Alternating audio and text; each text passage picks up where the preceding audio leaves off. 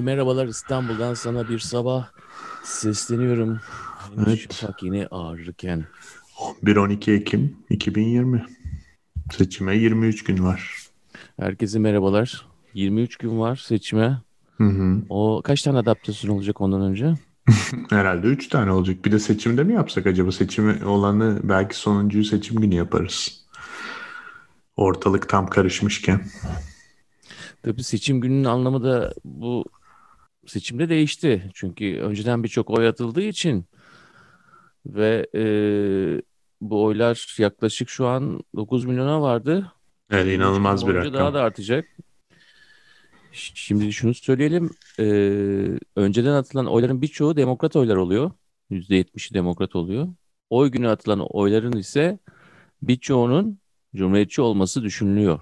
Zaten başkan biliyorsun şey yapmayın diyor. Daha doğrusu şöyle diyor yani gene seçim günü kesin gidip atın. Ee, şey gelirse oy pusulası gelirse eve onu da atın diyor. İkisini birden çift dikiş diyor yani. Aynen teker oy atın diyor. Şimdi bunu tekrarlayalım. Bakın seçim günü Trump'a daha fazla oy atılabilir.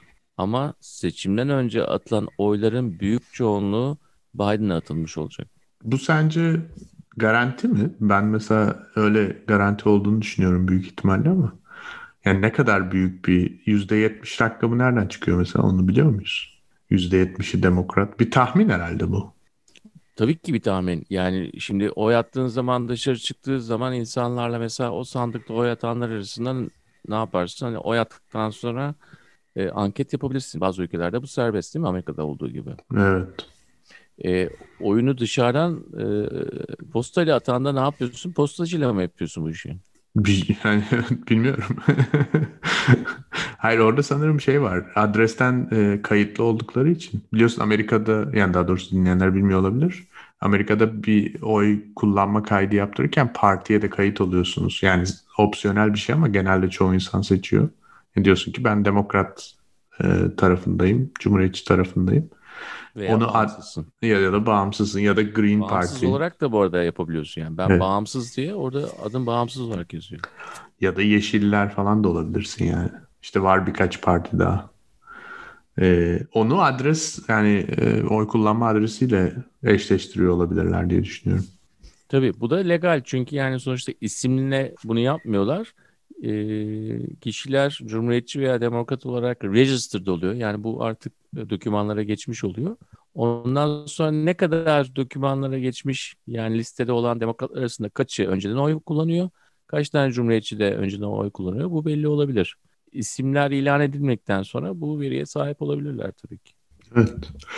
Ee, o yüzden %70 bu New York Times'ta da yayınlanan bir rakam zannediyorum. Ee, %70'i eğer gerçekten yani 10 milyonun 7 milyonu şu anda mesela demokrat oyuysa e, işte sonucun yani önümüzdeki 23 gün içinde de herhalde bir 10 milyon daha olur diye tahmin ediyorum. Bilmiyorum ne kadar olacak ama e, ciddi bir rakamdan bahsediyoruz. Yani seçim gecesi eksik oy olarak. Evet yani bu seçimi zaten özel seçim yapan durumda bu. Biraz da e, yani biz şunu konuşmamız lazım. Seninle ilk konuşmaya başladığımız zamanlardan beri temsili demokrasi, e, katılımcı demokrasi bu lafları ortaya atan insanlarız. Hı hı. Ve temsili de- demokrasinin hangi eksiklikleri olduğunu, teknolojiyle olan imtihanın da hani 3-5 yıllık bir şey olmadığını da farkındaydık. Şimdi e, 10 sene sonrasına gidiyorsun. Bir tane seçim var. E, tamam hani direkt demokrasi değil hiçbir şekilde. Yalnızca insanlara hani oy günü değil de öncesinde oy atma imkanı sunulmuş tamam mı? Yine bir şekilde vekiller seçiliyor yani bir e, edilgen bir taraf devam ediyor. Yani teknoloji o kadar gelişmedi. Demokrasimiz hatta gelişmek bir yana geriye doğru gitti. Teknolojinin bazı e, şeylerinden dolayı da e, rahatsızlıklarından, rahatsızlık vermesinden dolayı diyelim de e, millet de şeye gitti yani tek lider taraflarına gitmeye başladı. Değil mi? Şimdi böyle bir durum içerisinde tamam e, oylar atılacak. Bunlar postayla gelecek. Sayım olarak şöyle bir sorun oluyor. E, seçim gecesi, 3 Kasım gecesi o gün atılan oylar sayılmaya önce başlanıyor. Değil mi? Onlar Evet. yani bildiğimiz birçoğu sandıktan çıkıyor veya makinelerden çıkan veriler var. O günkü kullanılan oy atma makinelerinden kullanılan oyların toplanmasıyla bir veri oluşuyor. Ama zar sizin zarflarla attığınız sonradan açılıyor. Çünkü birçok eyalette kanuna göre 30 küsur eyalette zaten önceden oy atabiliyorsun. Birçok eyalette kanuna göre önceden de sayabiliyorsun. Önceden de sayabiliyorsun bazı yerlerde. Sayabiliyorsun. Hı. Ama işte burada ne kadar olacak bu? Ne kadar sayabilecekler? Bunlar nasıl yani muallakta olan bir şey var. Burada Trump'ın bu konuda insanları ikircikli duruma getirmeye çalışıyor. Bunu anlayabiliyoruz. Çünkü bizim de kafamız yani ya bir dakika ya burada olabilecek çok yanlışlıklar var diye düşünülebilir. Yani bence zaten e, sistem tam olarak oturmadığı için yani bu sene bu kadar hazırlıksız bir şekilde pandemi esnasında böyle bir işe kalkıştıkları için ve gerçekten aslında düşündüğünde de yani pratik olarak dünyanın farklı yerlerinde belki birkaç kere olmuştur ama bu çapta yani 20 milyon oy belki belki de daha fazla bir oy önceden sayılmaya başlarsa bunun etkileri yani de sonradan sayılmaya devam ederse bunun etkileri seçimin bir günde bir iki günde bağlanmayacak olmasının yarattığı psikoloji zor bir psikoloji. Trump da bunu çok iyi biliyor tabii. O yüzden bunun üzerine sürekli Trump oynuyor. Için, aynen bununla devamlı oynuyor. Trump için e, kendi çok solid bir değil mi tabanı var. Yani hatta diyorlar ki yüzde 32 eğer yüzde 32 Amerika'nın yüzde 32'si bu adama oy verecek. Bu tamamen solid bir şekilde artık kapkara yazılmış oraya. Tamam mı? Kara bir sayfa. evet bayağı da yüksek yani. Sokakta Ama, 10 kişiden 3'ü. ama eğer Amerika'da e, bu seçimde katılım oranı %60'ın üzerine çıkarsa yani %60'ın üzerine çıktığı her sayı %61, 62, 70'e kadar yolu var bunun. Yani bu özel bir seçim olduğu için Amerika'da %70'e kadar katılım olabilir. Tamam mı? Ama her çıktığında Trump'ın şansı daha da daha da azalacak. Hani başka bir unsur. %70 bayağı iddialı bir rakam ya Onur. Hayır yolu var dedim ben sana ama hmm. yani e, ben bunu bir projeksiyon olarak sunmuyorum sana ama diyorum ki katılım olabilir olarak, evet. Tamam Özellikle biraz önce bahsettiğimiz faktörden dolayı yani artık insanlar mektupla bu kadar oy atabildikleri başka bir genel seçim Amerika'da olmadı tamam mı? Doğru. Yani biz veriyi topladığımız zaman şu anki şu ana kadarki katılım oranlarına bakarız 20. yüzyılda görürüz yani sayıları. Söyleyeyim ben sana hemen istiyorsan. Tamam söyle. Ben de aynı zamanda yani, konuşurken sen onu hazırla. İşin yani... komik e, işin komik tarafı ne biliyor musun? Mesela en başlarda hani e, şey Amerika Amerika olmadan önce yani 1800'lü yıllarda falan filan e, yani büyük bir oranla aslında hani Amerika'da bir de electoral e, oy ve işte popüler oy diye bir farklılık var. Yani aslında popüler oyu alan başkan seçilmediği zamanlar oluyor ya. Genelde çoğunlukla öyle oluyor mesela. Çoğunlukla demeyelim. Hayır öyle olmuyor çoğunlukla. Yani Trump zamanında öyle oldu mesela geçen. Gore'da oldu. Gore evet. 2000 seçiminde oldu ve 2016 seçiminde oldu. Evet ondan önce daha da hep öyle oluyormuş galiba. 1900'lerin başında falan. Çünkü elektro sistem çok farklı olduğu için. Neyse onu karıştırmayalım. Oy kullanma oranlarına gelelim. Evet oraya gidelim lütfen. 2016 %55, 2012 %54.9 o da 55 gibi. 2008 %57, 2004 %55.7, 2000 %50.3, 49, 55 diye gidiyor. E, at, evet. Şeyler 68, 64, 60'larda 1968 yılında yüzde 60, 64'te yüzde 61. Tamam, Ama rakamlar genel seçim değil mi şeyler? Evet, evet. Hı hı. Yani 20. yüzyılda yüzde 60'a çıkmış, iki tane 61'e çıkmış iki tane seçim var. Bir tanesi de yüzde 1960 yılında yüzde 62.8. Yani olmaz değil, olabilir.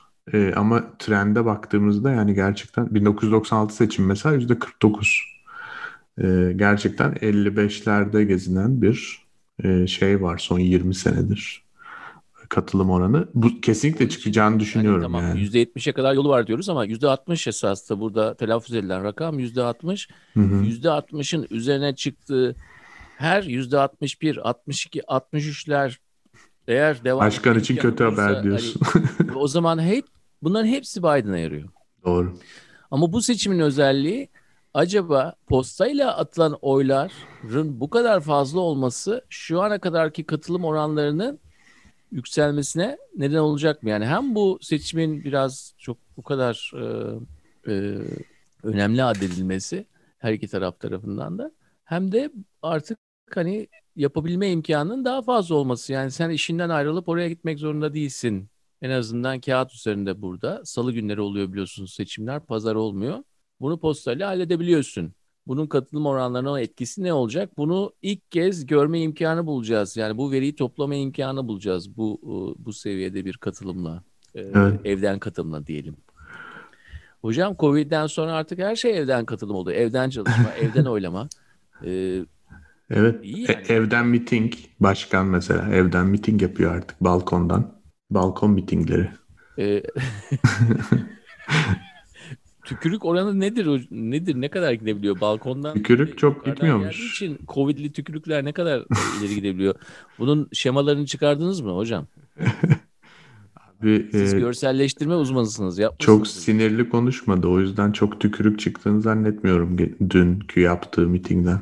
Yani şöyle bir şey var aslında. Gerçekten bunu biraz konuşmaya kayda değer olabilir. Trump dün garip bir miting yaptı Beyaz Saray'ın bahçesinde bir takım toplanan insanlara zaten hastane dönüşü de fotoğraflarını verdiği balkondan bir konuşma yaptı. Bu balkon olayı, yani Beyaz Saray'da bir balkon var. Biz çok görmemiştik daha önce bu balkonu. Çünkü e, çok kullanılan bir balkon değil. Balkon genelde 20. yüzyılda özellikle diktatörlerin kullandığı bir şey olduğu için işte Mussolini'ler, ne bileyim Arjantin'de, Güney Amerika'da falan da galiba bu balkon konsepti bayağı yaygın. İspanya'da Franco falan da öyle galiba. O yüzden bu Beyaz Saray'ın balkonundan konuşan bir başkan ben çok hatırlamıyorum açıkçası. Belki vardır da. Ee, hastane dönüşü de balkona çıkmıştı. Dünkü mitingi de balkondan yaptı. Bu şey olayı hani Beyaz Saray miting için, politika için kullanılamaz kuralı falan tamamen tarumar olmuş durumda tabii. O oradan nasıl geri dönecek Amerika ona çok emin değilim açıkçası. Ama e, biraz tükürdüyse de maskeli gelmişti bu sefer gençlik. O yüzden bir şey olmamış olabilir Onurcuğum. yani o ilginç bir detay bir tabii. Teamül yani kimse evet. e, bu hani yazı, yazılı bir şey değil. Anayasada falan yazmıyor. Tabii. Balkondan konuşamazsınız Balkondan diye. konuşamazsınız e, diye. E, ama e, Beyaz Saray'ın veya şeylerin uçakların kullandığı uçakların falan yani kampanya sırasında kullanılmaması güvenlik sebepleri dışında. E, şimdi mesela kampanya için gidiyor yanında şey gizli servis olmayacak diyemezsin. Adam başkan zaten tamam. Evet. Hatta uçağı da kullanıyor galiba. Şey şey de değil. Evet. E, özel uçak falan da kullanamıyor.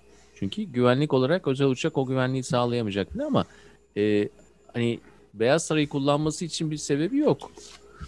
Ama burada Covid oldu ya. Şimdi bu bir güvenlik sebebi olabilir. Yani dışarıya da çok yaymasın. Biliyorsunuz yani Trump'ın Covid olduğu e, artık hani hepimiz tarafından biliniyor ama aynı zamanda Covid yayıcı olduğu da biliniyor değil mi? Yani olay sırasında Evet.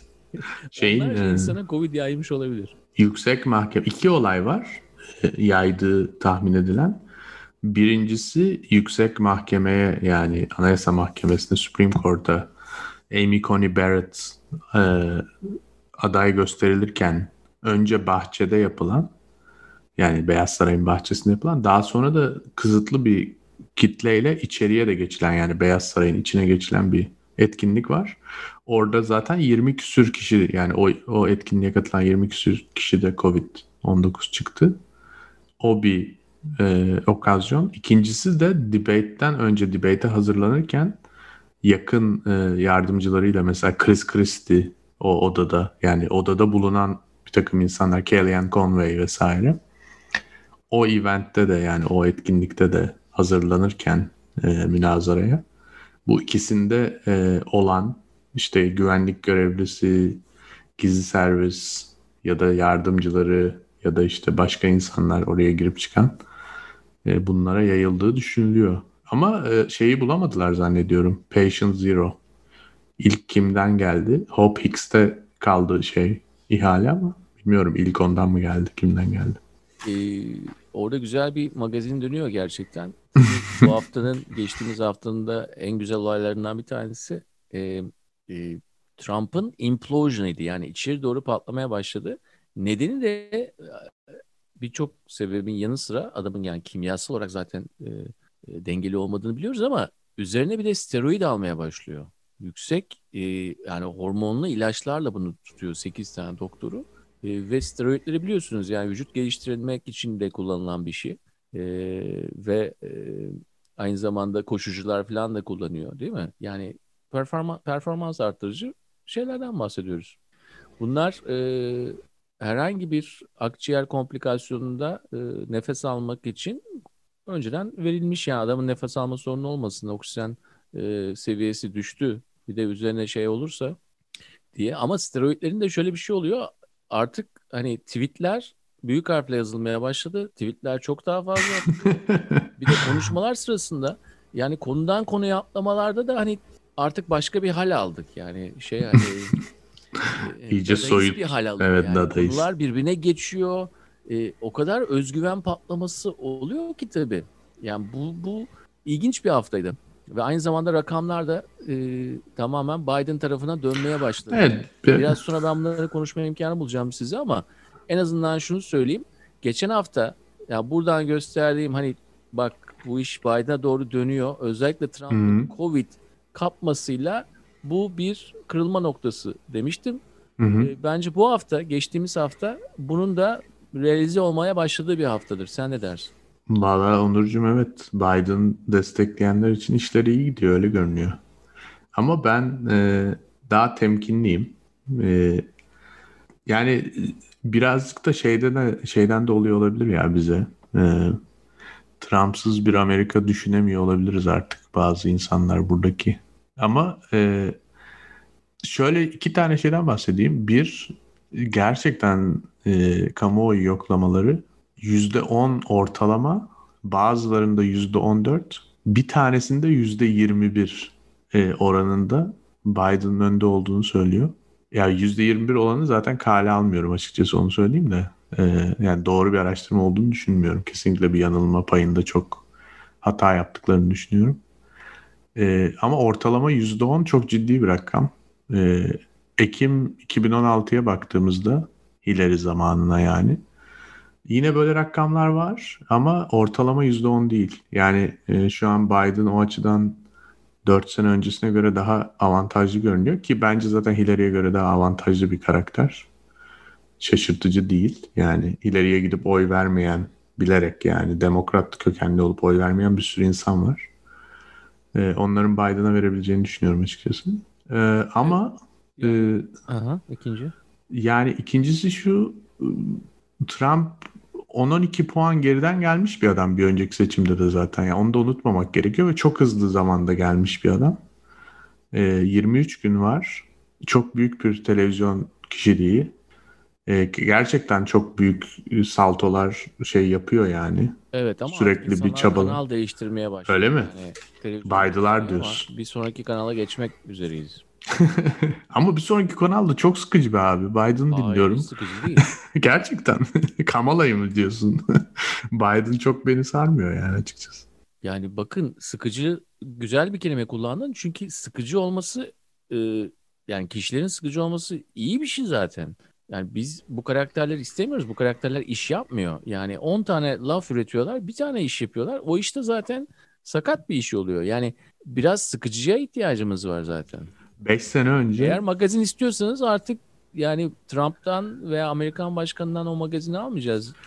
4 yıl bence yeter bunun için. 5 sene önce e, Hatta daha demokrat fazla çünkü öncesinde pompalanmaya başladığı için. doğru diyorsun. 5 sene önce demokrat yarışı olurken Hillary ve Sanders arasında biliyorsun o zaman gerçekten iki aday vardı yani. En azından kısa bir sürede olsa. E, o zaman insanlar şey diyorlardı Amerika'da Sanders beni çok heyecanlandırıyor o yüzden başkan olmasının doğru olduğunu düşünmüyorum diye. Yani bir başkanın o kadar insanları heyecanlandırıyor olmasının doğru bir şey olmadığını düşünüyorlardı. Biraz onun gibi. Yani tersten tabii ki. Çünkü Trump'ın heyecanlandırması genelde iyi bir heyecanlandırma olmuyor. Ya ben sana heyecanlanan başka bir kısımdan bahsedeyim. Hı. Burada, e, toplanan paralarda müthiş bir Doğru. var. Şimdi e, Len- e, Leslie Graham var ya, Lindsey. Lindsey Graham Hı. pardon. Evet, South Carolina. Kuzey e, pardon, Güney Carolina'dan e, senatör adayı hem Hı hı. şu anda senatör hem de yerini savunacak ve biraz sonra birkaç saat sonra toplanacak olan e, Anayasa Mahkemesi'ne yeni yargıç atamak için olan komisyonun da başkanı. E, Trump'ın en büyük destekçilerinden bir tanesi ama karşısındaki aday Jamie Harrison Hı hı. e, adaylar aynı şirketler gibi 3 ayda bir ne kadar para topladıklarını yayınlıyorlar. Tamam mı? E, Jamie Harrison karşısındaki aday yaklaşık 50 küsür milyon 60 57. yaklaşan Hı hı. 57 milyon para toplamış 3 ayda bu minik bir eyaletin senatör adayı ve 3 ayda. Çok büyük bir para. Ne oluyor biliyor musun şu anda? İnsanlar seçim sonrası yerlerini almaya başladılar. Hı Yani hı. follow the money, smell the money, parayı kokla, parayı takip et. Bu tür lafların neden hayatımıza neden girdiğini biliyoruz. Çünkü parayı vermeye başladılarsa eğer bunlar e, 2021 sonrası e, yaratılacak politik ekosistemdeki e, iskemlelerini kapmaya çalışan insanlar. Evet. Bunlar da bir şey gördükleri zaman parayı yatırmaya başlıyorlar. Para yatırıldıkça zaten gördükleri şey de realize olmaya başlıyor. Yani e, bunu bunun şöyle bir önemi var. Onur çok güzel bir nokta bu arada. Parayı takip etme konusu. Ee, yani bun 57 milyon dolar çok ciddi bir rakam. Ee, bundan buna en yakın daha önce o, olmuş olan rakam 38 milyon dolar. Texas'ta Beto. Betty O'Rourke. Evet. Ee, ya arada 20 milyon dolar var. Neredeyse iki katı yani. Ee, ve yani Güney Carolina sadece işte 5 milyonluk falan bir eyalet olması lazım. Ya, o çok büyük bir rakam gerçekten. Yani Texas'la kıyaslanabilecek bir e, ne nüfus var, ne ekonomi var, ne bir şey var. Yani nasıl ne oluyor acaba? Merak ettim ben de. Kim vermiş acaba o kadar parayı? E, bu açık ama bakabilirsin. Evet yani bakabiliriz tabii ama yani e, o parayı verenler boşa vermediler onu diyorsun yani seçimin sonucu biraz görüyorlar artık geliyor. Evet yani bu parayı verenler zaten e, Güney Carolina'lı değiller. Parayı, parayı verenler Güney Carolina politikası içinde bunu vermiyorlar. Bloomberg vermiş Yani olabilir. Senato'daki e, efendim Bloomberg de vermiş olabilir biraz diyorum. tabii Bloomberg de verdi. Yani hem Senato'daki e, şeyi artık hani demokratların eline geçme imkanı var mı? Bir de tabii kişisel olarak da e, bu uzun yıllardır bu pozisyona sabitlenmiş bu adamıdan kurtulabilir miyiz? Yani kişisel tarafı da var tabii. Yani bu insanlar yalnızca hani bir oy, yüz insanla bir değil. Komitelerin başını tutmuş insanlar. Komiteler çok güçlü. Yani e, o komitelerde birçok şeye karar veriliyor zaten. Komisyon toplanıyor. Komisyon toplandıktan sonra oylama yapıyor. Birçok zamanda senato zaten onu onaylıyor. E bu komisyonların başını tutmuş insanlar da junior senatörler olmuyor yani genç senatörleri vermiyorlar burayı. Evet. Üç kere seçilmiş olacaksın ki senior senatör ünvanını alacaksın.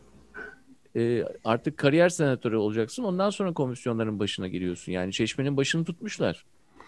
Evet e, yani Bunlardan da kurtulmak gerekiyor. Yani Trump giderken bunlardan da birkaç tanesini sepetlemek istiyor. Yani para onun için esasında. Yani bu bu seçimi bir beyaz sayfa yapıp beyaz sayfa haline getirip beyaz sayfa yapıldığı zaman da hani e, biraz önce dediğim gibi o iskemleleri kapmak için. evet. Hala tabii Güney Carolina için Lindsey Graham favori aday gibi görünüyor. Çünkü dediğin gibi yani seneler kaç senedir bilmiyorum 20 senedir falandır herhalde. Belki daha bile uzun. E, ama Jamie Harrison yakalayabilir. Benzer bir yarış. beyaz ve siyah değil mi? Evet bir de öyle bir detay var tabii. Ee, bu hafta benim dinlediğim podcastlerden birinde Jamie Harrison'ı anlatıyorlardı. Enteresan bir şey var. Çekirdekten yetişmiş bir adam.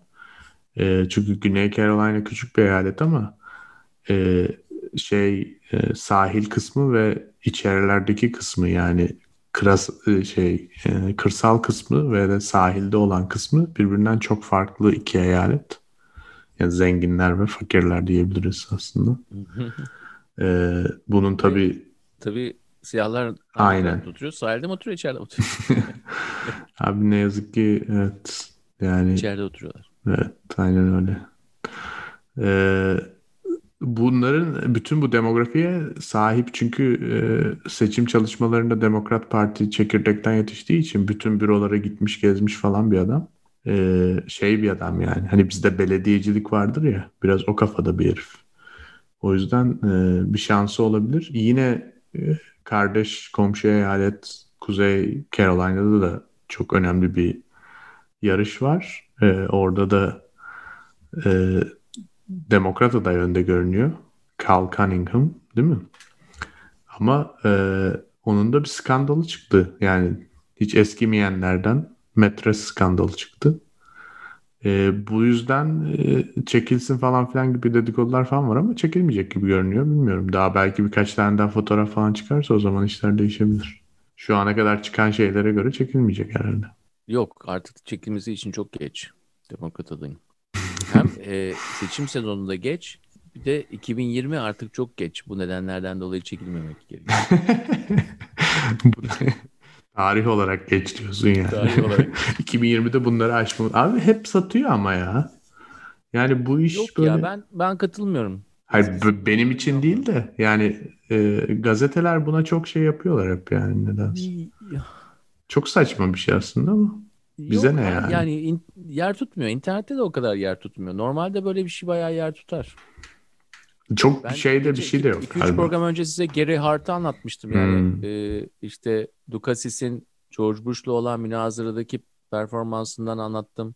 Orada aynı zamanda e, Gary Hart diye birisi çıktı. Bu ikisini de yenecek bir vaziyetteydi. Çok popülerdi. Yine bir böyle bir skandal ortaya çıktı. Bıraktı. Erkendi ama. Yani daha e, seçim sezonuna gelmemiş, şeye gelmemiştik. Son yılda değildik yani öncesindeydik, primary'lerdeydik. E, ama bahsettiğimiz örnek, programda bahsettiğimiz örnek 1986. Yani bu olmayacak büyük ihtimalle bırakmayacak diye düşünüyorum. Hele de bu kadar önemli bir seçimde. Şansını dener. Ya Evet. bak yani şunu da söyleyeyim. Artık neden bunlar tutmuyor biliyor musun? Bu seçimde e, yapmaya çalıştıkları bir şey var. Bu da hani follow the money dedik ya. Hı. e, eskilerden birkaç tane daha deyim vereyim madem Bush dedik sana. Bush da şey demişti. Is the economy stupid de- deniyordu. Yani hani ekonomi de belirler. Ben de bundan çok uzak birisi değilim. Yani yine geçen programda söylediğim gibi yani ekonomi çok önemli. İnsanların cebi çok önemli. Cebinde o yatıyorlar falan gibi bir şey. Diğer Güzel. taraftan da şöyle Hı bir hı. şey var. Is the abortion stupid? Yani kürtaj o kadar büyük bir e, bölünme yaratacak ki işte biz artık işte kürtaj e, izin verilecek, mahkemeye yeni bir yargıç atadık, tekrar Trump'ı seçelim.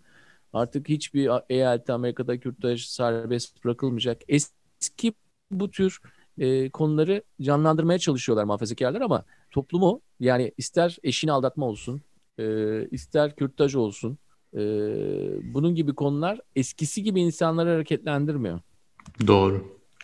Burada enteresan bir nokta var. Ee, daha derin konulara girmeden biraz bundan da konuşalım. Bu hafta biliyorsun Salı günü, şey çarşamba günü e, Vice President Başkan Yardımcılarının münazarası oldu. Kamala ile e, Mike Pence.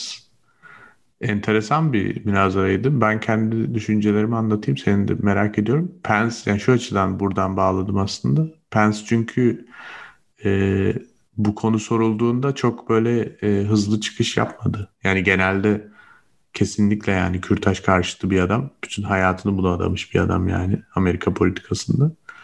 E, ama mesela ilk sorulduğunda soruyu biraz pas geçti. Cevap vermedi. İkinci defa yeniden gündeme geldiğinde işte I am pro-life unapologetically dedi. Yani özür dilemiyorum ama e, yaşamı savunuyorum. Öyle diyorlar ya onların e, marketing, reklam şeyi o yani sloganı. Kürtaj karşıtıyım demiyorlar. Tabii ki negatif bir şey olduğu için. E, münazara bence enteresan da olur. E, bunun dışında Pence'in beklediğimden iyi performans gösterdiğini söyleyeyim sana.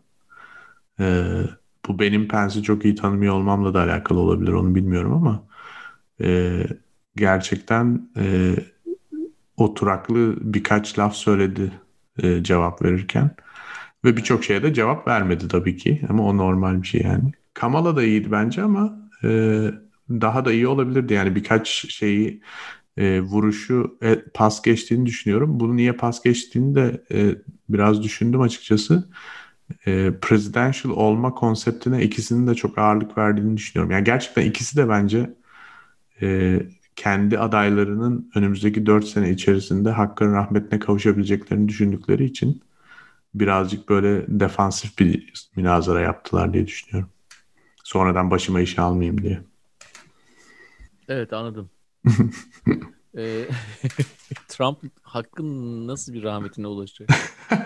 Hak ve rahmet. Ee,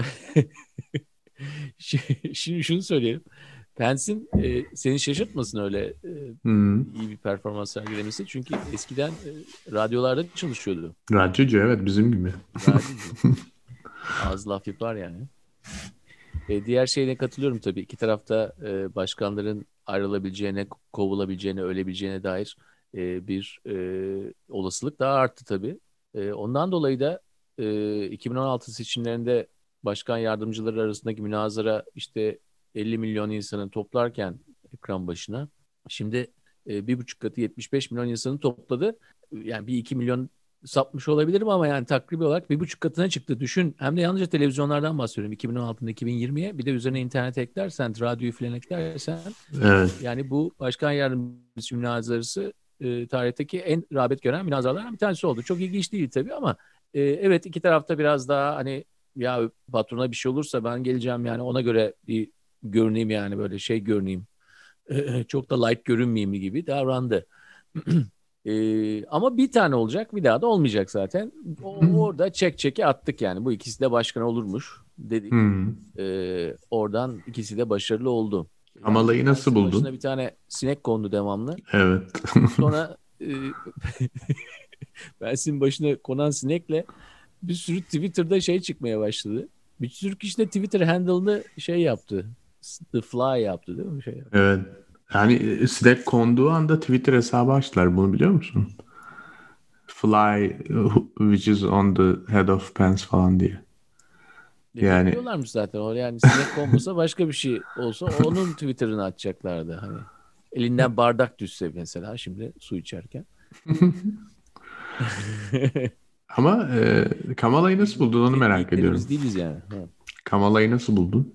Ya ben ona hiçbir zaman ya hep orta karar buluyorum zaten. Hmm. Yani orta karar güzel. Beğeniyorum. Yani beyaz olmaması zaten en büyük puan. Hani bizden biri dememin nedeni o beyaz değil. Ee, onun için yalnızca oradan bile değişik bir pencere açıyor insan kafasında. Ee, ama beğeniyorum ya. Hatta biraz seksi bile buluyorum. Güzelmiş. Yani şey demeye çalışıyorum yani bir canlı bir insan yani böyle şey canlılığını hissediyorsun. Yani Doğru. böyle ölü köpek gibi bakıyor. Başını sallıyor falan. Yani daha çok çok robotik bir insan. Diğer tarafta hani cap canlı bir insan var. Böyle ne bileyim bu iyi bir şey gibi geliyor bana. Ha. Gayet iyi. Yani Biden'la şöyle de benziyorlar. Hiçbiri tam ideolojik bir insan değil yani. Sağa da gitsen sağa gider, sola gitsen sola gider. Yani böyle bir yere sabitlenmiş insanlar da değiller illa. E, onun için iyi bir e, Biden'a şey yardımcı olacağını düşünüyorum. E, böyle yani çok fazla bir şey düşünmüyorum bunun dışında. Evet güzel. Ben de benzer Daha büyük konulara bakmaya çalışıyorum. Çünkü Bakalım. yani hareket ettiren şeylerin bunlar olduğunu düşünmüyorum. Yani başkan yardımcısı tamam. Pence şöyle bir şey var. Pence e, bize şeyi getirecek değil mi? Evangelikil hmm. yeniden doğmuş Hristiyanların oyunu getirecek bir adam. 2016'da getirdi. 2020'de de getirmeye devam edecek. Şimdi o taraftan önemli.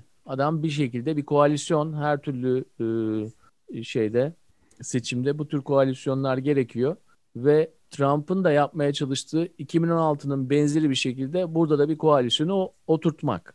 Ve bu koalisyonda dinlerin koalisyonu diyelim bunun adına.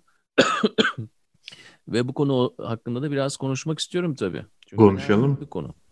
Peki şunu Şimdi, o, o konuya bir, girmeden önce son bir şey soracağım sana. Son bir şey söyle evet. Bu e, şeylere baktığımızda yani dediğin gibi önemli şeyleri bir bir geçiyoruz ya artık. Yani başkan yardımcısı münazarası oldu. İşte e, postayla kullanılan oyların gidişatı aşağı yukarı belli oldu. İşte e, kamuoyu yoklamalarında son tura girildi. Trump çok büyük bir yani inanılmaz bir e, hamleyle Covid oldu sonra iyileşti.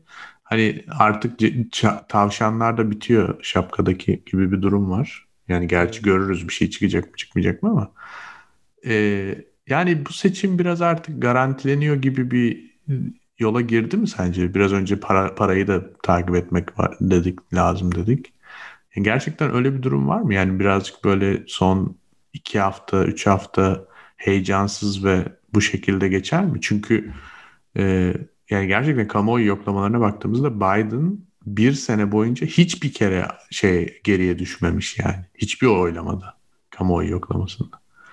Ee, biraz böyle şey olur mu gerçekten? Acaba bizim beklediğimizden ziyade daha sönük ve sonucu belli bir rotaya girer mi bu seçim? Şimdi şunu söyleyeyim. Bir, bu seni e, senin alıştığın heyecanın devam etmemesi ihtimali seni biraz şey yapıyor galiba. yani ne olacak hocam? Çok alıştık diyorsun. Bunu anlıyorum. Abi her gün ben iki günde bir skandala alıştım yani. Benim artık bunu almam lazım. Bu doza alışmışım yani ben.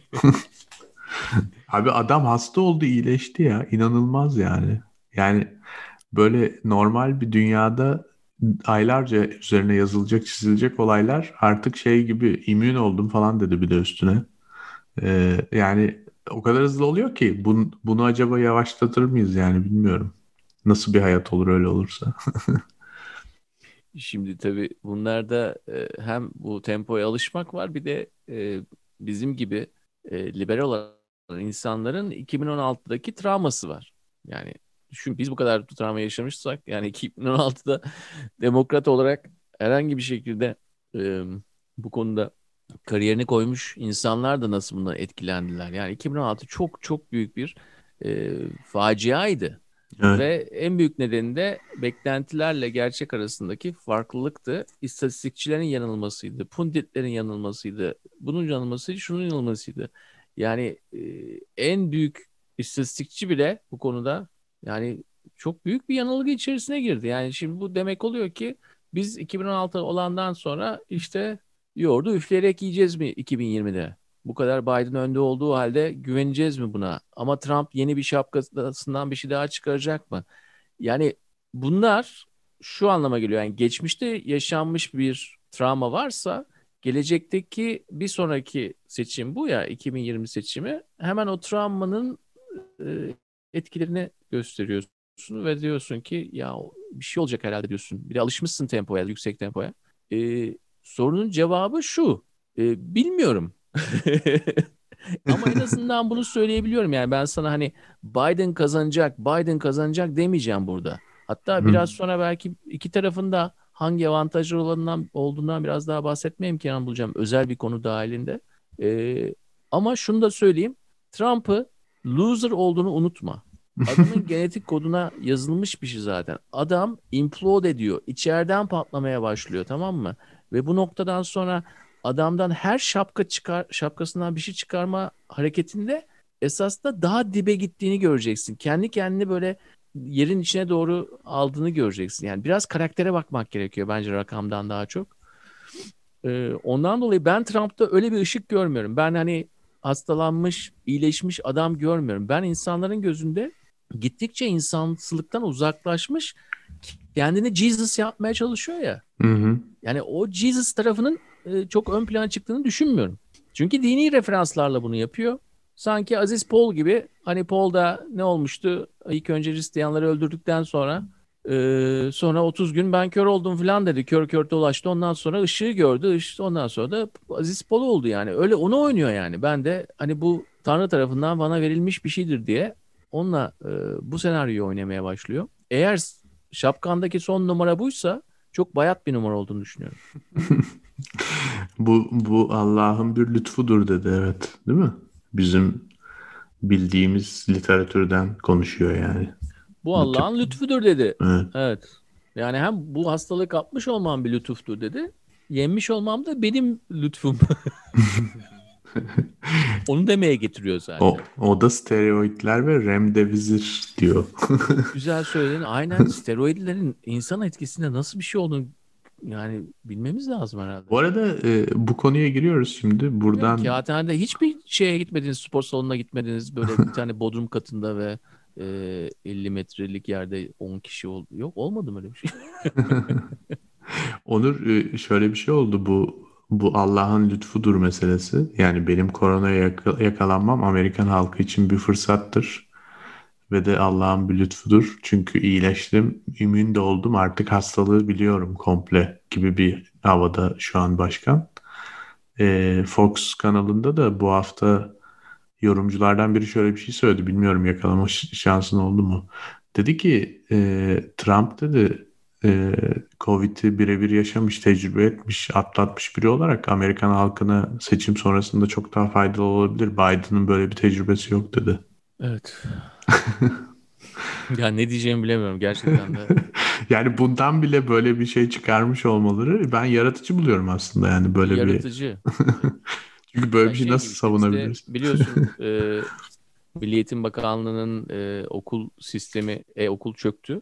Ondan sonra Milli Eğitim Bakanı şey dedi yani talep demek ki çok yüksekmiş ondan çöktü dedi yani bu çok iyi bir şey falan dedi. evet diyor millet eğitimi şey ilgili diyor yani ilgili, onun gibi. Eğitime ilgili, ilgili bir şey. Evet bardağın dolu tarafından bakıyorlar. Ee, evet yani bu tabii şey anlamına geliyor yani sorumluluk almama. Yani hı hı. sorumluluk almama genelde popülist e, sistemlerde, yalnızca liderlerde değil ve onun altındakilerde e, marabalarında diyelim. e, bu var yani sorumluluk alma. Hiçbir zaman sorumluluğu üzerine alma. Bir şekilde ya başkasına doğru onu ittir ya da olayı hani başka bir tarafından bakmaya çalış. Bunu çok iyi yapıyorlar. Bunu çok iyi yapıyorlar. Çok başarılılar o konuda. Peki din dediğin gibi biraz önce e, yardıma gelir mi? Evet. Son dakikada bir şey olur mu yani? Allah'ın lütfu e, gerçekten seçimi sonuçlarına da etki eder mi? Şimdi bu Covid'de Jesus, Jesus, J E Z U Z diyorum. Gerçek Jesus demiyorum. Jesus, hmm. Jesus olacağım ben. E, demesinde e, belli bir hani tabana doğru bir değil mi bir bir katkı var yani tabana tabanla olan ilişkisiyle alakalı. Şimdi hı bu uzun bir konu ama en azından sana şunu söyleyeyim. Steve Bannon'ı biliyorsun. Tamam mı? Bilmez olur muyum? Steve Bannon e, Trump'ın stratejisti. 2016 seçimlerindeki e, zaferinin de en büyük mimarlarından bir tanesi ve e, beyaz e, üstünlüğü üzerine birçok çalışmaları var diyelim. Sen geçenlerde şey dedin, dedin ki Almanya'da dedin işte Covid e, uygulamalarına karşı e, bir sürü gösteriler oluyor. Bir de üzerine üstlük bizim bahsettiğimiz QAnon yani e, aşırı sağın e, komple teorilerini anlatan sitede Almanya'da çok popüler. Şimdi neden Almanya'da çok popüler QAnon? Neden Benin Almanya'da böyle bir Benin, şey var? Benin orada çalışıyor ondan. Çünkü Benin orada çalıştı. 2019'da büyük bir e, senenin büyük bir bölümünü Avrupa'da geçirdi. Adamın şöyle bir rüyası vardı. 2016'nın stratejisti e, başkan seçildikten sonra Trump biraz Beyaz Saray'da takıldı ama olmadı yani iş. Değil mi? Yani adam hem kaşındı hem Trump onu ne yapacağını bulamadı. Yani o da ne yapacağını bulamadı. Adam şeyci değil. Ee, organizatör. Yani böyle icracı bir devletle falan alakası yok zaten. Bunu Ad- şeyde çok iyi anlatıyor lafını böldüm ama American Dharma filmi var. Er- Errol Morris'in e, belgeseli Bannon'la yaptı 2018 yılında tam Beyaz Saray'dan kovulduktan sonra buradan e, bilmeyenler varsa haber vermiş olalım. Çok çok iyi bir belgesel bence. Özellikle seçim öncesi de izlemek gerekiyor diye düşünüyorum. Orada şöyle diyor bu konuyla ilgili olarak. Yani Beyaz Saray'a seçimi kazandıktan sonra e, işte ana yardımcı stratejist olarak atanıyor. Ama diyor ki e, odada diyor çok insan vardı diyor artık. Eskisi gibi değildi diyor yani. Çünkü kampanya olduğunda Trump var, Bannon var. Yani tamam Giuliani var, Chris Christie falan da var da. Ya da Kellyanne Conway gibi tipler. Ama Bannon ne derse o oluyor. Yani ve Trump ona çok güveniyormuş gerçekten. Ee, Beyaz Saray'da aynı ortam olmuyor. Tabii orada Pentagon var, CIA var, o var, bu var. Yani bir sürü adam var. yani Secretary of State var, Dışişleri Bakanı var, İçişleri Bakanı var falan. Ee, onu, o, o çok ona gelmemiş anladığım kadarıyla. Öyle bir durumda var.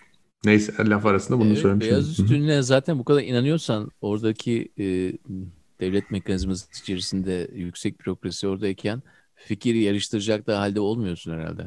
Çünkü her yaptığında oraya geleceksin değil mi? Beyazlar daha üstündür diyeceksin.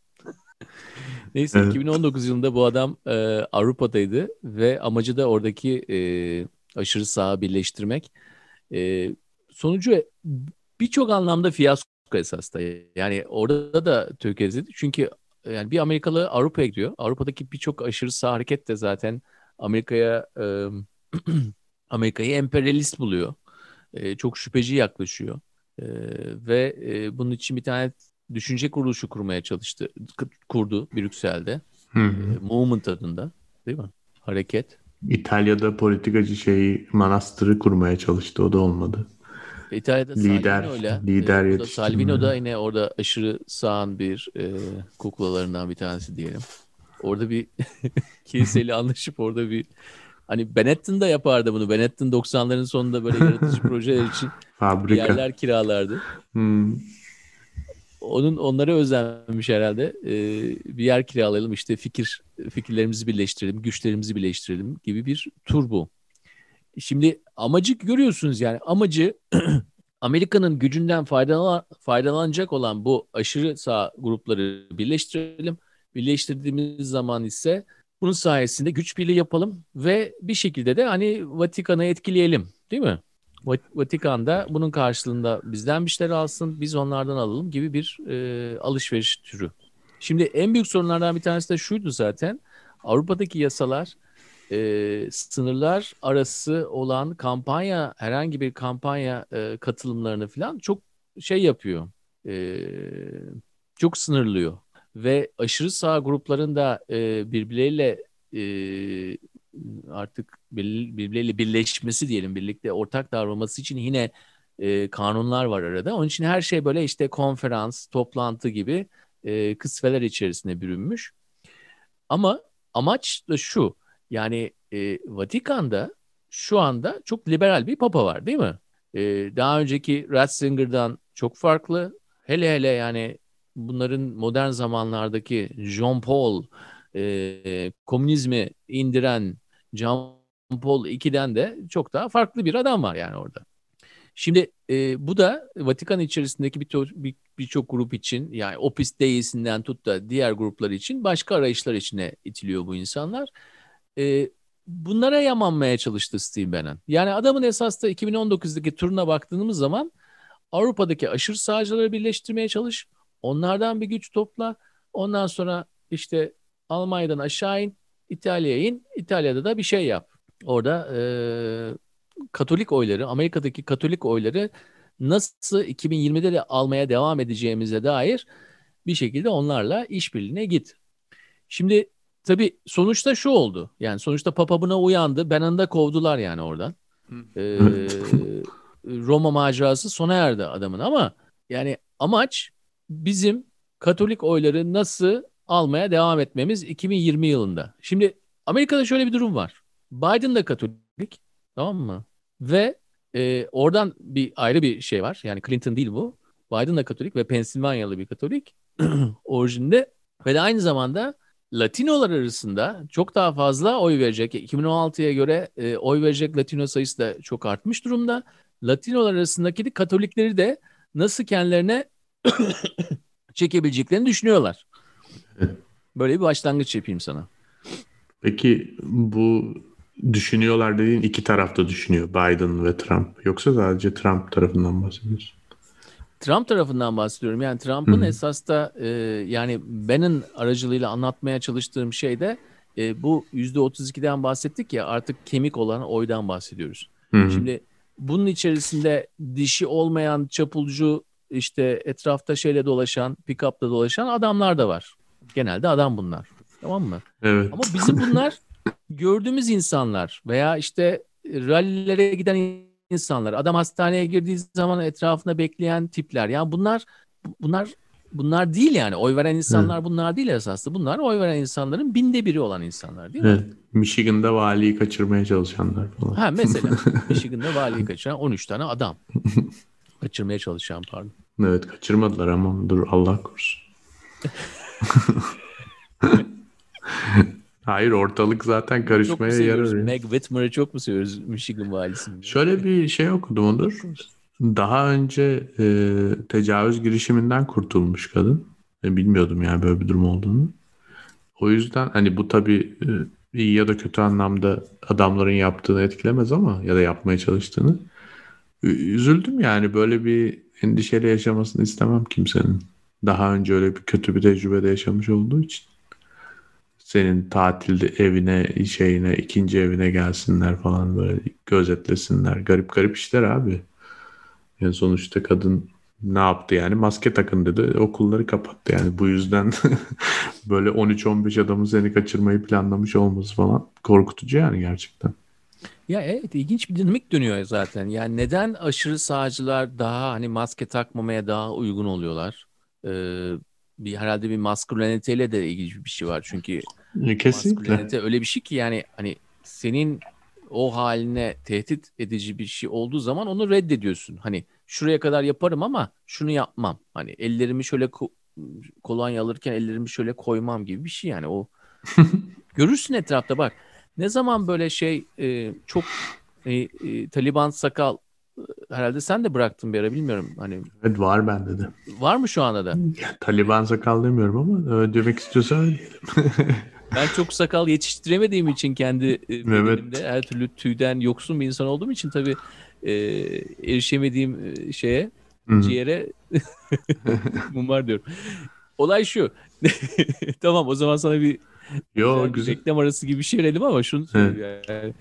E, görüyorsun yani e, işte çok sakallı çok e, maskülen takılan insanlar da maske takmaktan çekiniyorlar yani tak takmıyorlar. Bir de Doğru. şey gibi dolaşıyorlar. Bana bir şey olmaz gibi dolaşıyorlar. Sakalla maske zor oluyor ama o yüzden de olabilir. Neyse o işin tamam. esprisi. yok yok o işin esprisi. Abi tabii bu maske takmama meselesi ve maskülenite kesinlikle Trump'la ilgili bir şey. Adam zaten bütün ya bak senin bütün söylediğin şeylere katılıyorum. Biraz din meselesini zaten biraz daha derine inelim bir, bir iki dakika içinde ama yani kendi e, anlatısı içerisinde çok tutarlı hareketleri var aslında. Çünkü e, Covid oldu ki bunun nasıl olduğu bence bayağı tartışılır da yani komplo teorisine gerek yok. E, yani olmak çok iyi bir zamanda oldu çünkü. Yani biraz garip bir zamanda oldu. Hani bütün konular kaynadı o olunca. Sonra hemen iyileşti. Yani çok hızlı, jet hızıyla iyileşti. 3 günde çıktı yani hastaneden. Ve ilk geldi maskeyi çıkarttı değil mi? Ne yaptı? Balkona çıktı. Maskeyi çıkarttı yüzünden. Ondan sonra dünkü mitingde yine maske yok. Yani bu maske olayını korkmayın dedi değil mi? Hayatınızı hapsetmeyin. Koronavirüsten korkmayın. e, kendinizi kısıtlamayın dedi. Zaten hani bu tweet'i Twitter şey yaptı ondan sonra da e, tehlikeli halk sağlığına tehlikeli tweet falan diye. E, ama bu maske olayı ve maskülenite olayı çok birbiriyle ilişkili ve bu Trump'ın kampanyasının bir parçası zaten. Yani senin dediğin gibi gerçekten Covid çok önemli bir şeyde seçim e, tartışmalarında çok önemli bir noktada. İki tarafta tarafını seçmiş durumda. Yani oradan da geri dönebilmesi mümkün değil. O yüzden herkesi erkek adam maske takmaz tarzında bir şeye e, yanaştırmaya çalışıyor Trump. Hatta yani biraz önce Latinolardan bahsettim. E, Latinoları da tabii e, Katolik dedik Latinolar. Çoğunlukla evangelik olanlar zaten yani Trump'a oy veriyorlar. Az hı. çünkü evangelik olanlar az. Yeniden doğmuş e, Hristiyanlar Latinlerde az. Ama e, onları da e, ya kürtajdan vurmaya çalışıyorlar. Yani Hispanik Katolikleri daha muhafazakarlar tabii konuda. E, anlaşılır bir nedenle. Diğer taraftan da erkekleri de maçoluktan vuruyor. Yani mesela Latino erkeklerin e, maçoluktan onlara sesleniyor bir, bir şekilde anlatabiliyor muyum? Evet. Normalde Latinoların Trump'a oy vereceğini düşünmezsin. Çünkü Adam, evet. diyen bir adam. Aynen. Ama Latinolar arasında birçok insan da Trump'a oy verecek. Neden verecek? Çünkü e, mega e, düskür olarak şey derken bütün Meksikalılar evinize gidin bir taneniz bile gelmesin ve hepiniz de zaten buradan defolmalısınız derken aynı anda e, bu bu düskürün altında başka düskürler var. Çünkü insanlar yalnızca Meksikalı veya Latino değil aynı zamanda dinleri var, cinsiyetleri var. Bunlara kendilerini bunların arasında koydukları yer var. Ve birçok insan içinde din milliyetten daha önemli. Hele de artık Amerikalı olmuş bir Latin'den, Latin'den bahsederken bu, insan için din tabii ki Meksikalılıktan veya e, oradan gelmiş olmaktan daha önemli hale geliyor. Çünkü artık Amerikalı olmuş. Evet. Zaten yani o kendi de Amerikalı atfettiği için Önemli olan kat yani tabii ki e, teninin rengi ne yazık ki hala Amerika'da bir karar şeyi olabilir ama onun dışında dediğin gibi din. Peki biraz önceki soruma geri dönecek olursak belli bir noktada bu din meselesi bir can simidi olur mu gerçekten? Yani o yüzde onluk bir farktan bahsediyoruz değil mi? Belki posta oylarıyla daha da bile fazla yani onu bilemiyoruz şu anda. Ya buradan döner mi yani bu iş? Yani Katolikleri ikna ettin, Latinoları ikna ettin, Evangelikleri Mike getirdi. Ee, işte Baptistlere şey yapıyor zaten işte diyor demokratlar e, kaç senedir sizin şehirlerinizi yönetiyor sefaletten, fakirlikten, fukaralıktan başka ne gördünüz falan. E, bir organizasyon var yani bir çabası var gerçekten. Mesajları farklı farklı kitlelere göre optimize ederek yayınlıyor dinlerine göre, mezheplerine göre. Ama bu buradan e, ekmek çıkar mı ona çok emin değilim gibi. Bilmiyorum. Bu 2016'daki e, almış oydu, al, olduğu oyların bu insanların almış olduğu oyların kaçmaması oranında etkide bulunur. Yani evet. biraz önce %32'den bahsettiğimiz zaman tabanda bu insanlar tabanda var. Hı-hı. Tabandan sızıntı olmaması anlamında bu adımlar etkide bulunur. Ama Trump'ın 2016'da aldığı oy onun üzerine çıkan bir oy oldu. Yani kendini aştı. Evet. Stratejisti olan Bannon'ın e, bahsettiğimiz dünya düzenini hayal eden Bannon'ın e, düşündüğünden aştı bunu. Esasında bizim konuştuğumuz şu anda yani ben, ben senin şüpheni anlıyorum. Bu konular, bu tür bir targeting, bu tür bir hedefleme şu anda bu kampanyadan bahsedersek yeni insanları illa katmak değil, elindekini kaçırmamak üzerine olduğunu düşünüyorum ben. Evet.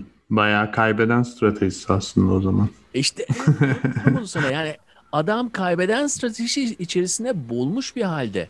Bunun içerisine giriyor şu anda. Hadi, Yahudilerden de bahsedelim. Bak madem hani Hristiyanlardan bahsettik. Çok çok daha az bir kitleden bahsediyoruz. Ve genelde bir kısmı da çok liberal değil mi? Yani hiçbir şekilde çok, çok liberal. Hatta yani e, yani bizim bildiğimiz Hollywood, New York, işte Washington, Silicon Valley, Amerika'nın dört tane sütünü üzerine e, kurulmuş, bu dört sütün üzerine kurulmuş bir ülkede birçok Yahudi var ve çok, yani işlerini çok iyi yapan ve çok başarılı olmuş insanlar. Bunlar da çok demokrat oranı çok yüksek. Evet. Ama aynı zamanda e, işte ne bileyim Mercer Family var. Yani bunlar böyle e, şeyin e, Kudüs'ün başkenti olması için yıllardır e, lobi yapmış ve bunun sonucunda da hani bir şekilde başkenti ilan edildi tamam mı?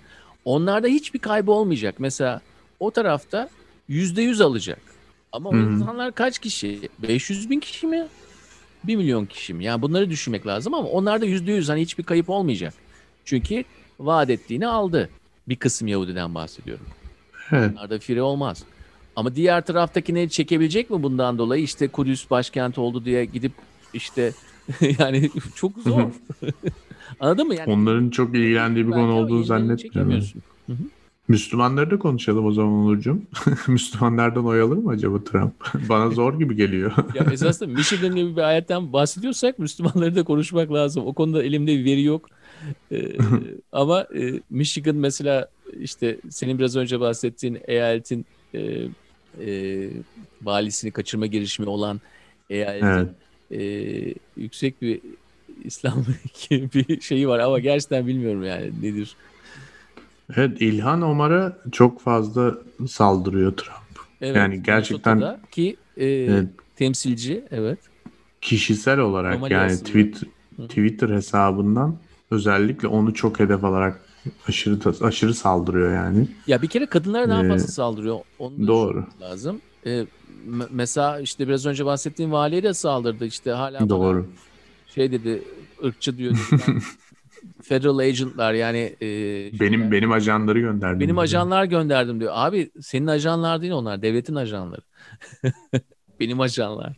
Ama bu bu şey yani bu işte bu olanlar Allah'ın bir lütfu. Benim Adalet Bakanım, evet. benim ajanlarım. Yani bunlar çok tanıdık şeyler tabii ki. Yani bu tip şeyler e, yani bu yola girmiş insan genelde o tip noktalara, o tip e, söylemlere bir noktada ulaşıyor artık. Yani Rusya'da da söylenebilecek bir şey bu. İşte İran'da da olur, Kuzey Kore'de de olur, Türkiye'de de olur. E, bu tip laflar oluyor yani. Burada olması tabii hala biraz garipseniyor ama e, ben çok garipsemiyorum açıkçası.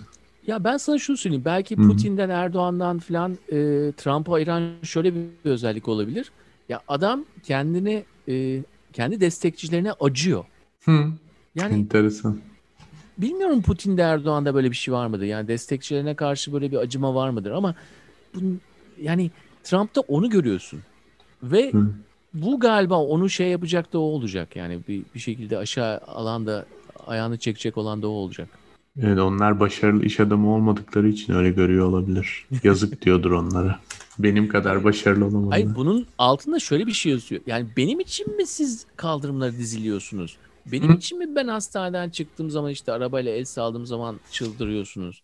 Benim için mi böyle Covid zamanında bu kap kapalı olan e, yerlere binlerce insanı sıkıştırıyorlar. Oraya geliyorsunuz. Ben miyim? Ben bu kadar değerli değilim ki. Yani bu loserlık esas da yani. Adamın loserlığı oradan geliyor. Kendi destekçilerini de aşağılama ihtiyacı duyuyor. Hani bunu mikrofonlar varken yapmıyor ama kendi aralarında konuşurken these pathetic people diyor yani onları şey hale sokuyor. Evet. Kendi değerini şey yani kendi bir kompleks tabii bu. Ama bilmiyorum diğer popülistlerde böyle şeyler var mıdır? Neyse dine geri dönelim. Dönelim. dinden çıkmayalım. Bak, evet. Dinden çıkmayalım. ee, Evangelikliler Mike Pence senin dediğin gibi dedi ki Mike Pence de zaten Mike halleder bunu. Garanti. Şey Banko. Şimdi bunlar bizi şaşırtmasın değil mi? Yani değişik mezheplerin olduğu herhangi bir yerde e, kampanyalar sırasında hatta politika yapılırken de bu mezhepleri gözetmek, işte e, politika yaptığın zaman yaptığın şeylerin sonra sana bir sonraki seçimde geri dönebileceğini düşünmek bunlar normal karşılanır artık değil mi? Yani hele de bu kadar çok mezhep varsa bir ülkede. Fakat senin sor, dediğin soruya eğer dön gidersek, geri dönersek yani bu işleyecek mi bu sefer? Hı hı. Bu işleyecek mi bu sefer? Ben sana ilk cevabımı verdim. Dedim ki yani ellerindeki de tutmaları anlamında işler ama üzerine bir üzerine bir şey toplamaz. Hı hı. Biraz e, bütün o Pennsylvania'dan tut da Minnesota'ya olan o koridoru düşünmemiz lazım. Tamam mı? 3000 kilometreyi düşünmemiz lazım. Oradaki e, küçük küçük şehirlerde yaşayan insanları düşünmemiz lazım ve sonuçta hani Florida ve Florida, Arizona, Arizona'dan bahsetmiyorsak yani büyük nispeten büyük eyaletlerden bahsetmiyorsak Florida gibi bu seçim o bahsettiğim Pennsylvania'dan Minnesota'ya olan eyaletlerde karar verilecek. Bunlarda din var bunların hayatında. Ya ve ama bu insanları 2016 seçimde olduğu gibi yabancı düşmanlığı yaratarak genelde bak Amerika'nın bu kısmı içinde çok e, hani Avrupa gibi diğer yer değil burası. Yani yabancı düşmanlığı onlar için ne biliyor musun? Yani başka bir eyaletten birisi geldiği zaman bile yabancı olarak al, şey yapılabilir. Yani onunla çok oynayabildi 2016'da. Bunlara yabancı düşmanlığıyla oy aldı. Ama 2020'de bunu yabancı düşmanlığından biraz daha artık çok konuşulmuyor yani bu konu hani Meksika ile bir tane şey yapacaktık, duvar yapacaktık falan bunlar konuşulmuyor. Bunlar kayboldu gitti. Bu insanları dinle geriye almaya çalışmak. Ben Jesus'ım demek. Ben İsa gibi geri döndüm. Bak hastaydım, hasta değildim artık. Gerçeği gördüm. Bunlar Allah'ın lütfu. Bunlarla kazanmaya çalışmak bu koridor dahilinde çok etkide olmayacak. Nedenin en büyük fiziksel nedenlerinden bir tanesi ne biliyor musun? Nedir? İnsanlar bir araya gelemiyorlar. Pazar günü kimse de bir araya gelemiyorlar. Bir de ondan sonra barda olanlar da bara gidemiyor doğru dürüst. Barda içemiyorlar. Yani ki kaç tane dindar barda içer? İki dindar bir bara girmiş. Ee, Onurcuğum yani eyaletine bakar biliyorsun Amerika özgürlükler ülkesi. Bazı eyaletlerde kiliseler de açık, barlar da açık. Herkes takılıyor yani. Pandemi oralara gitmiyor. yani e, şöyle bir şey var. E, din olayına girdiğin zaman e, bu tabii e, bir anlamda e, din üzerinden insanlara seslenmek, işte sendikalılaşma üzerine seslenmekten ne kadar farklı veya işte eğitim durumu ile ilgili seslenmekten e, ona bakarsan e, insanları ayırmanın bin bir tane yolu var. Cinsiyetten girebilirsin, işte eğitim durumundan gidebilirsin. Hangi zip kodda oturduğunu, posta koduna kadar zaten bunlar gidiyor biliyorsun. Ama e, Bannon'ın yaptığı gibi insanları böyle ayırırken belli mezhepler dahilinde ayırıp ondan sonra onların liderleriyle anlaşmalar yaparak liderlerine 2020 ile 2024 arasında bu muhafazakar ajandayı devam ettireceğinize dair bazı e, şeyler vererek e, e, imkanlar vererek, sözler vererek ondan sonra da o liderlerin bütün insanları toplayıp da onların oylarının e, senin istediğin şekilde olacağını beklemek abesle iştigal 2020'de. Yani 2016 değil bu demeye çalışıyorum sana.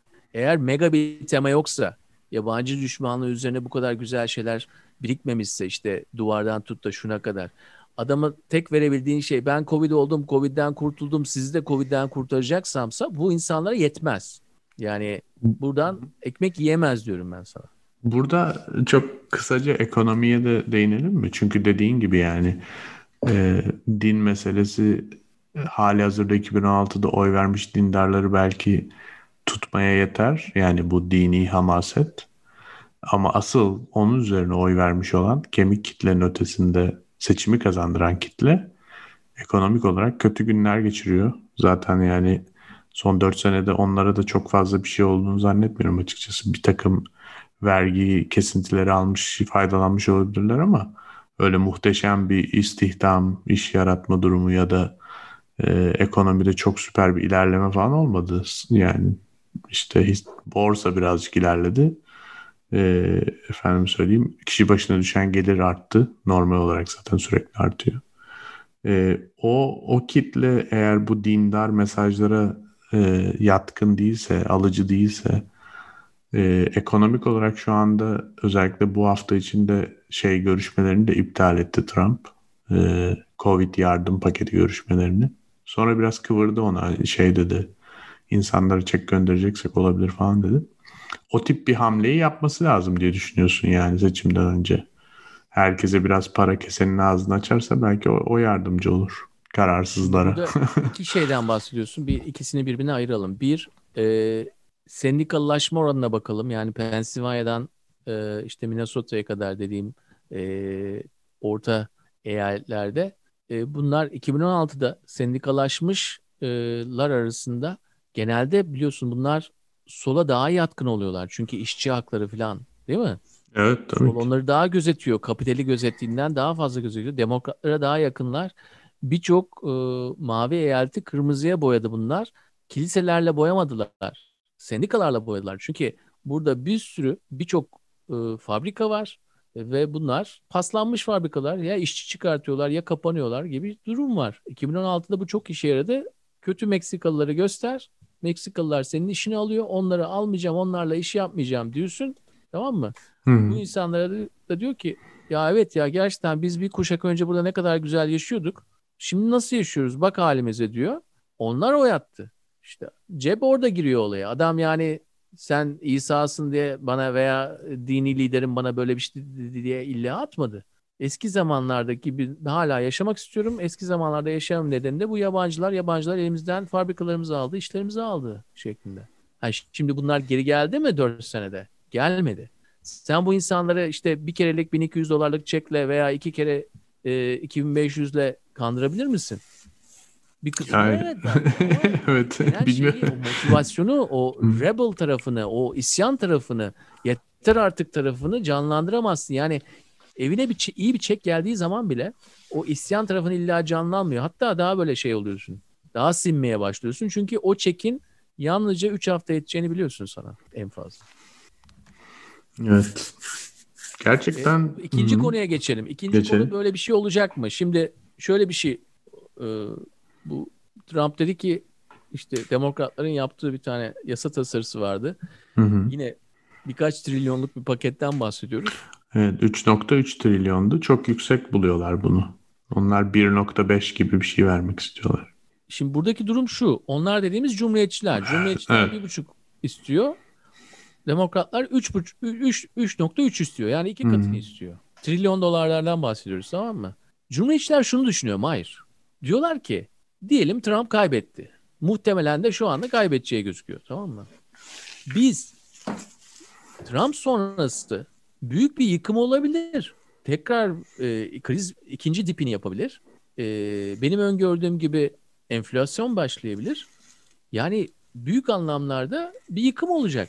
Biz acaba kendimizi geri mi çeksek? Yani buna belki oy vermeyerek 3.3'e evet diyemeyerek belki oy kaybedeceğiz buradan ama bundan sonraki yıkımın da bir el, e, şeyi yapı taşı olmayarak da belki bundan kazanacağız mı? Yani Mitch McConnell'a bakmak gerekiyor. Uzun oyunu mu oynuyor? Hı. Senato'nun liderine bakmak gerekiyor. Uzun oyunu oynuyorsa bir dönem yedek kalmayı göze almış bile olabilir bu adam. Ya bir bence dönem, uzun yani. oyunu oynuyorlar bu arada. Ben öyle düşünüyorum. Ya ben 3.3'e bu adamların evet diyeceğini e, bilemiyorum. Yani gerçekten de o konuyu düşünüyorum. Derler Demeyecekler. Mi? Demeyecekler. İn, indirdi zaten demokratlar ona da evet demiyorlar. Şimdi bir daha indiriyorlar demokratlar. 1.8'e kadar geldiler galiba. Ha, ee, o zaman biraz daha kuşa çevirecekler öyle yapacaklar bu işi diyorsun. E, öyle görünüyor. Ya şimdi onu şöyle bir durum var burada. Ne şiş yansın ne kebap olacak. Çünkü demokratların da yapması lazım anladın mı? Şimdi bu o kadar hassas bir konu ki özellikle e, acil yardım yani e, durumu kötü olan ailelere, işsizlere, işsizlik parası da ekstra bir para veriliyordu. O parayı kestiler vesaire. Ya bu iki taraf için de lose lose durumu. Yani çünkü demokratların da bunu açıklayacak bir şey olamaz. Yani ne diyeceksin yani? Evet kusura bakmayın anlaşamadık o yüzden para yok mu diyeceksin. Seçim öncesi e, bu işi ben halledeceklerini düşünüyorum ama kuşa çevireceklerini de tahmin ediyorum. Evet haklısın. Ee, ama bu... sorun da şu zaten Hı. yani e, gerçekten bir subap olmaya çalışıyor böyle şeyler ama e, bu haliyle yani e, bu olmazsa bir tane daha geçirelim, bir tane daha geçirelim, bir tane daha geçirelimle olmuyor bunlar. Yani insanlara e, o rahatlığı da vermiyor. Hı. E, onun için hani olmaması onları kötü etkiliyor ama olması iyi etkilemiyor illa politikacıları. Anladın mı? Evet. Onun için e, oyun teorisinde şeydeler yani eğer e, olmaması üzerine adım yaparlarsa bu onları kötü etkiler ama olması için adım yapmak onları kötü etkilemiyor. Yani demokratlar mesela oldururlarsa illa puan kazanmayacaklar burada. Evet. Ee, yani evet oradaki hesap tam olarak nasıl işleyecek bilmiyorum. Gerçi doğru diyorsun. Çünkü zaten iki seçenek var. Yani birinden birini seçeceksen kimin daha fazla kaybedeceği önemli olabilir. Ee, hangi tarafın kaybedeceğinden ziyade. Ya Orta Amerika'ya baktığımız zaman şunu görmemiz lazım. Özellikle bu küçük şehirlerden, minnacık şehirler yani 5 bin, 10 binlik birçok şehir var yani orada. Bunlar e, muhafazakarlıkla, dindarlıkla e, veya ne bileyim bir tür bir ırkçılıkla falan tanımlanabilecek yerler değil. Oldukça yani 200 yıl önceki göçten gelen 200-200 yıl önce göçten gelen ayrı bir mozaikleri var. Bunu da görmemiz lazım. Tamam beyazlar belki. Tamam mı? Ama yani bir şehre gidiyorsun. 5 bin 10 bin kişilik bir şehir. Orada 15 tane ayrı e, şey var. Kilise var. Ya yani o kiliselerin hepsi toplanıp bir tane karar alıcısı yok o kiliselerin. Hepsi esasında küçük küçük birer şey e, e, bir işletme gibi. Bir startup gibiler. Bazıları bazen ne oluyor biliyor musun? Birisi üniversiteden mezun oluyor. Ya ben kendi church'ümü kuracağım diyor. Gidip kendi kilisesini kuruyor. Bazen büyütebiliyor, bazen büyütemiyor. Büyütünce başka şehre taşıyor. Yani müteşebbislik ruhu orada da var. Birlik birbirleriyle esas da e, rekabet içindedir yani kiliseler Amerika'ya baktığın zaman.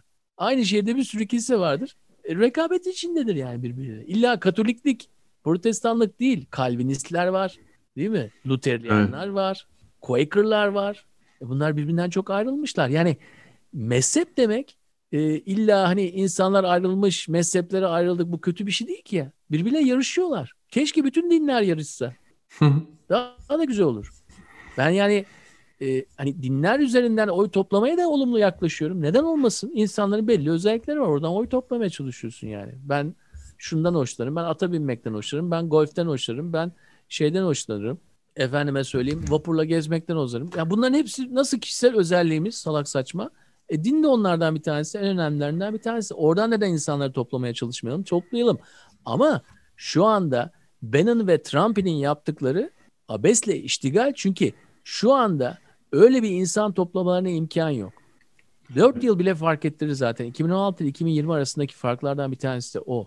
Bu kadar çatallanmış bir dünyada. 4 yılda bile çok şey fark etti. Bir de iyi bir tema bulamıyorsan. 2016'ın bir teması vardı Trump için. Burada bir tema da yok.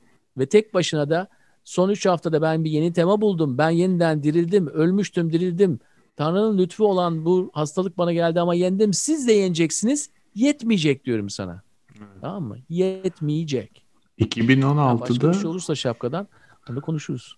2016'da yine bu biraz önce bahsettiğim ben. Ya 2016'nın zaten bütün e, çatısını kuran adam Bannon e, kampanyanın ve o üç tane ayaktan bahsediyor 2016 senesi kampanyası için.